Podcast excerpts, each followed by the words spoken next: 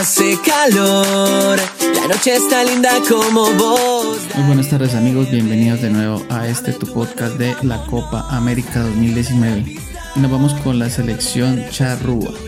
Exactamente, vamos con la selección de Uruguay. Vamos a eso. Entre todas la más bonita. ¿Quieres amor para un rato? No me vengas con ese beso. Decime las cosas claras. Vamos a hablar de Uruguay en, en la historia de la Copa América. La selección de Uruguay ha participado en 46 ocasiones en este torneo. Ha sido la selección que más ha ganado el trofeo de la Copa América con 15 campeonatos. Si recordamos un poco, el más reciente fue en el año 2011 en territorio argentino.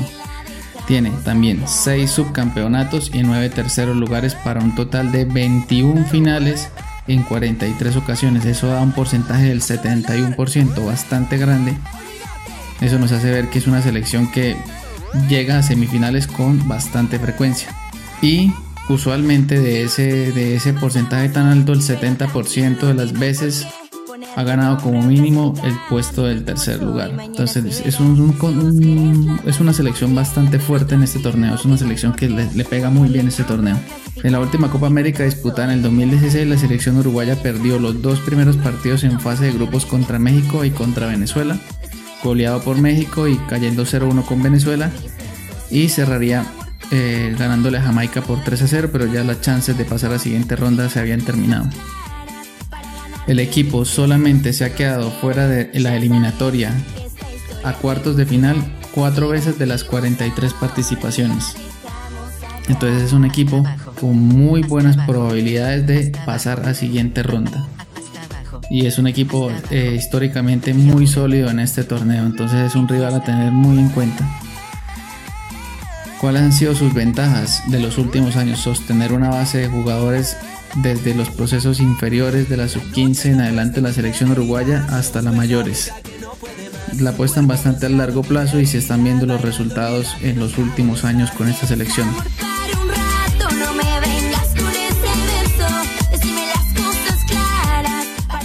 Su entrenador se llama Oscar Washington Tavares Esclavo. Es un uruguayo de 72 años de edad.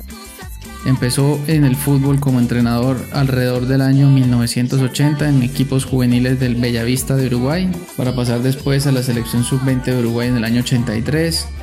Llegaría al, al fútbol de clubes de Uruguay en el Danubio, Montevideo Wanderers, Peñarol. Ahí duraría más o menos unos 3-4 años para volver en el 87 a la selección uruguaya sub-20. En el año 88 llegaría al Deportivo Cali de Colombia y después de terminada esa, esa temporada pasaría a la selección de Uruguay en el año 88 hasta 1990 para jugar el Mundial de Italia.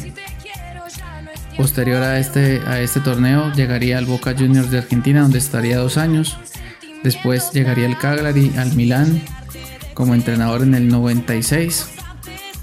Al año siguiente llegaría al Real Oviedo de España en el año 97 al 98 y pasaría por otra vez por Italia en el equipo de Cagliari. Si nos damos cuenta, los proyectos de Oscar Washington Tavares en términos de clubes han sido muy cortos, de alrededor de uno, máximo dos años. Volvería al continente americano con Vélez Arfield de Argentina del año 2000 al 2001. Regresaría al banquillo de Boca para el año 2002, del cual estaría solamente una temporada y volvería a la selección de Uruguay desde el año 2006 al presente. Ya son 13 años consecutivos como entrenador de la selección uruguaya de fútbol. ¿Qué podríamos sacar del palmarés más importante obtenido por este entrenador? Hablaríamos del año 83, los Juegos Panamericanos con la selección uruguaya, con sede en Venezuela, ganaría una Copa Libertadores con el Peñarol de Uruguay en el año 87, ganaría una Copa Masters de, Argentina con el Boca Juniors, ganaría un torneo de apertura con Boca Juniors también por el año 92 y el trofeo más importante que ha obtenido con la selección uruguaya es la Copa América disputada en Argentina en el 2011. besos, perder la inocencia contigo,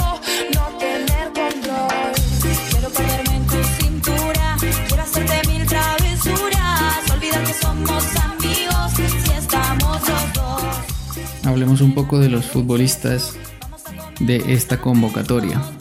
¿Qué me llama la atención? Que siguen siendo casi exactamente los mismos futbolistas que, participaron tanto en la eliminatoria del Mundial como de la Copa Mundial. Los cambios son muy mínimos.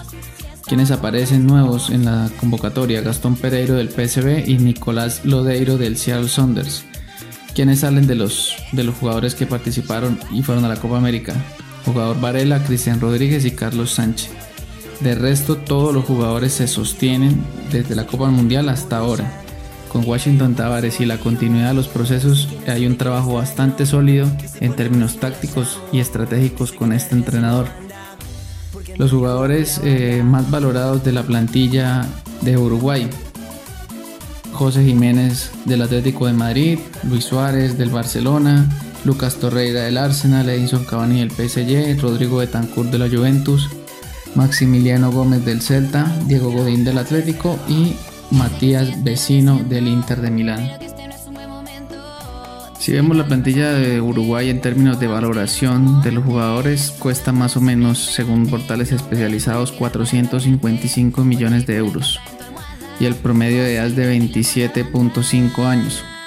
¿Dónde estaría la renovación en términos de, de juventud en este equipo? Prácticamente toda la el módulo de mediocentros o mediocampistas no pasa de 25 años. Lucas Torreira 23, Rodrigo Betancourt 21, Matías Vecino 27, Federico Valverde 20, Naitan Nández 23, Diego Latzal 26, Georgian de Arrascaeta 25, Gastón Pereiro 24, Nicolás Lodeiro 30 años. La- la- ya los jugadores con más edad aparecen en la delantera y los porteros y algunos defensas son los que superan algunos los 30 años. Entonces este equipo prácticamente su medio campo es de jugadores de alrededor de 23 a 25 años. Suena, suena, cumbia buena. Disculpame, nena, me voy a bailar. No puedo ser tu arregla apenas. Tal vez otro momento y en otro lugar. Suena, suena, cumbia.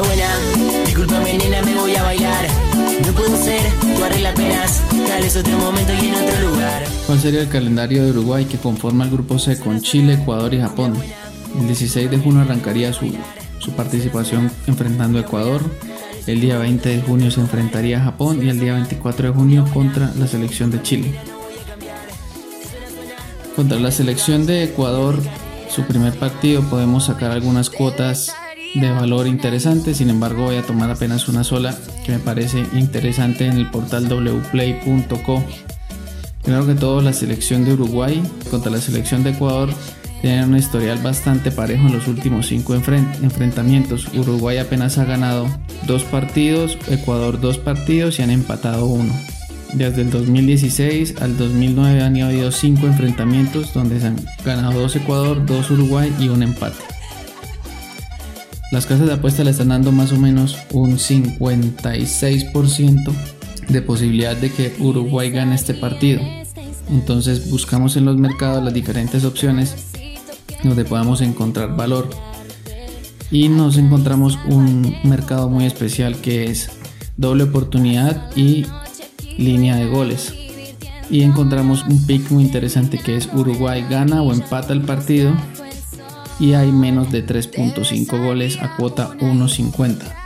En este momento debe estar a 1.49 más o menos.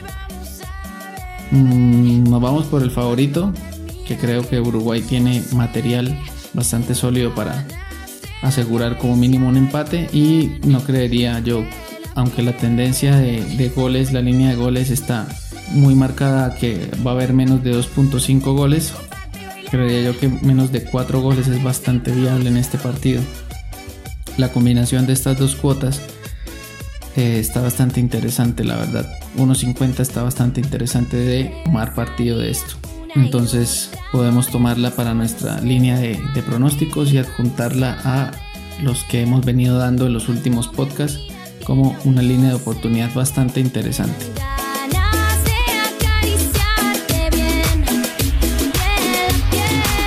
Y bien, esto ha sido todo por hoy. Muchas gracias por tu atención. Espero que hayas aprendido mucho más sobre apuestas deportivas y tengas un poco más claro el panorama para tus apuestas en la Copa América. Te mando un abrazo y nos vemos en el próximo episodio.